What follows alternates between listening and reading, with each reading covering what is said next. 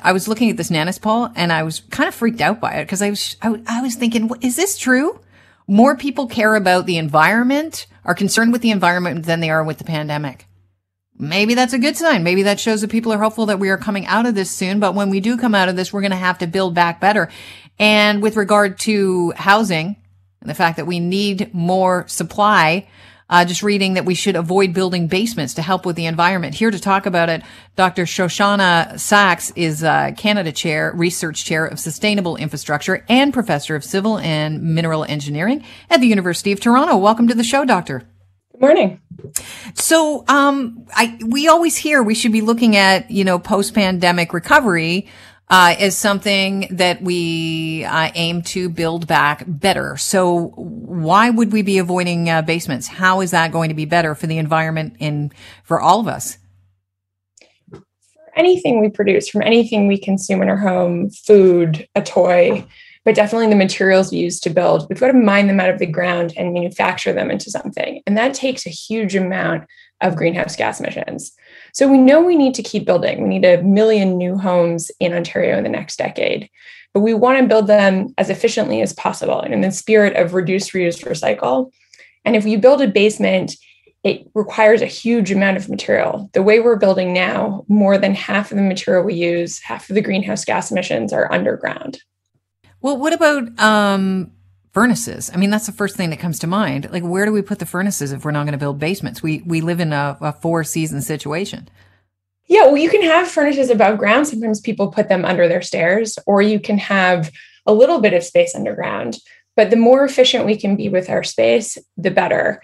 And even if we want exactly as much space as we have now, exactly as many square feet, we could put them above ground instead of below ground. And then it would be need much less materials and much less greenhouse gas emissions. I would imagine that a house without a basement is going to be more affordable. You're still going to have to build uh, some sort of uh, what's, why am I looking? What what's the word? Um, I apologize. Yeah, foundation. So, because we we know if you don't have some sort of foundation, you're in big trouble.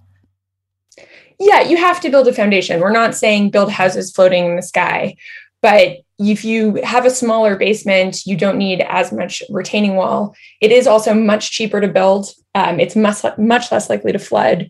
And so there are win win wins.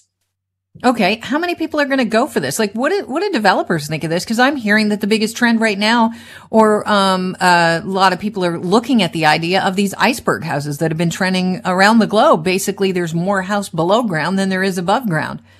Yeah, I mean, developers that we talk to love it because it saves them a lot of money and a lot of time. You spend most of your money and most of your time building underground. And so if we could change that to building above ground, it would be cheaper and faster. What about iceberg houses are a new phenomenon in Canada and a small one, mostly driven by how tough it is to build above ground. Um, if you build underground, it doesn't count in your space ratio. So we could address that with zoning. What, what do you mean it doesn't count in your space ratio on as far as how much of the property you can build on? Yeah, so we have rules across the city of how many square feet you can have in your house compared to how big your lot is, but the underground square feet don't count. That's interesting. What about extreme weather? I'm thinking about basements being a lifesaver in some situations. We know that extreme weather is uh, becoming more common. For floods, which is one of the most common extreme weather we see, basements are a liability. They're where all the water goes. Uh, for places that need shelters, uh, like a tornado shelter, you can still have a small underground space. What we're talking about is not making it as small as possible, being efficient.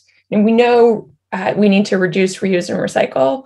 We need to reduce our underground space. We need to use what we have more efficiently we can have great spaces that are a little bit smaller and a little bit less deep that save a lot of materials and save a lot for the environment. Now, uh, you are an author of a, paper, the case study uh, focused on Toronto real estate construction, specifically 40 single family homes that were built between 2020 and 2021. And it analyzed which materials um, were being used and how much was being used at the time and what their impact was on the environment. Can you maybe break down some of your findings? There were two things which surprised us. We thought we were doing a study on wood framed houses in Toronto. And what we found is even though we think of our houses as made out of wood and brick, they're mostly made out of concrete and they're mostly made out of concrete underground. So we found that big basements are where most of the materials and most of the greenhouse gas emissions are going. And also that we're building everything much, much bigger than we used to without getting that much extra use out of it.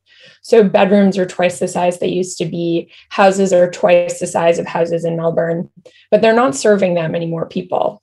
And so we could make a lot more housing for a lot more people with a lot less greenhouse gas emissions if we would build smaller and closer together, more like we used to 20, 30, 40 years ago.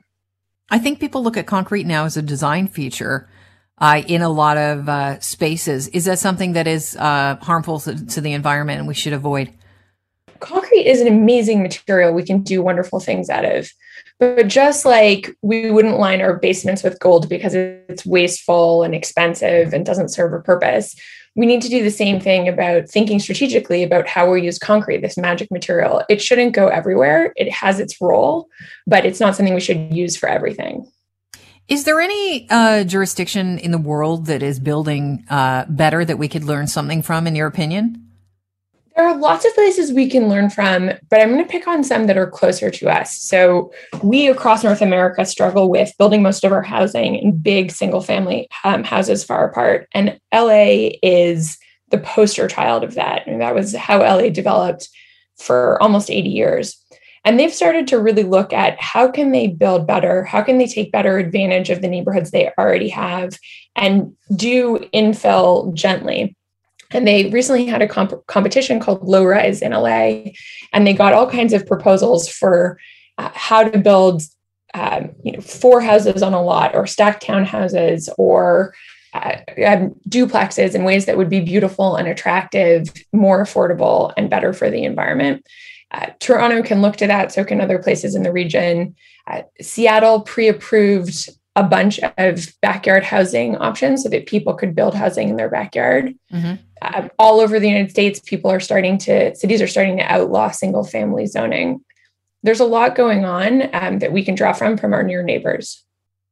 Right. And I'm thinking of it when you started to talk about backyard houses, laneway houses or something that I was just reading. Um, a family decided they, they bought a house. Now, this isn't too environmentally friendly. They ripped it down out in, uh, around Pape and Danforth built a laneway house, uh, built their own house with a basement apartment in it, and now they have two uh, rental incomes coming into them, and there's now on one piece of property room for uh, three different families.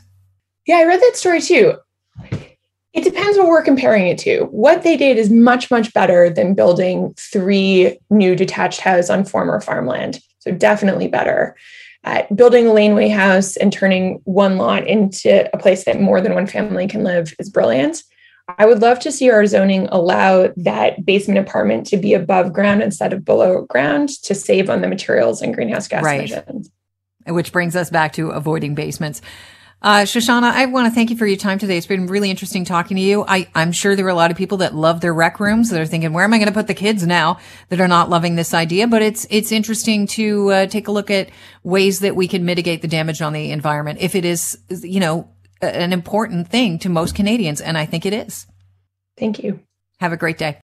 Canada may be known for its landscapes and friendly people, but beneath the surface lies a darker side of crime, history, and the paranormal. Since 2017, the award winning Dark Poutine podcast has explored the shadowy corners of the Great White North and beyond, delivering chilling tales from a uniquely Canadian perspective. Hosted by Mike Brown and Matthew Stockton with over 300 episodes and fresh releases every Monday, Dark Poutine is your weekly ticket to the creepier side of Canada.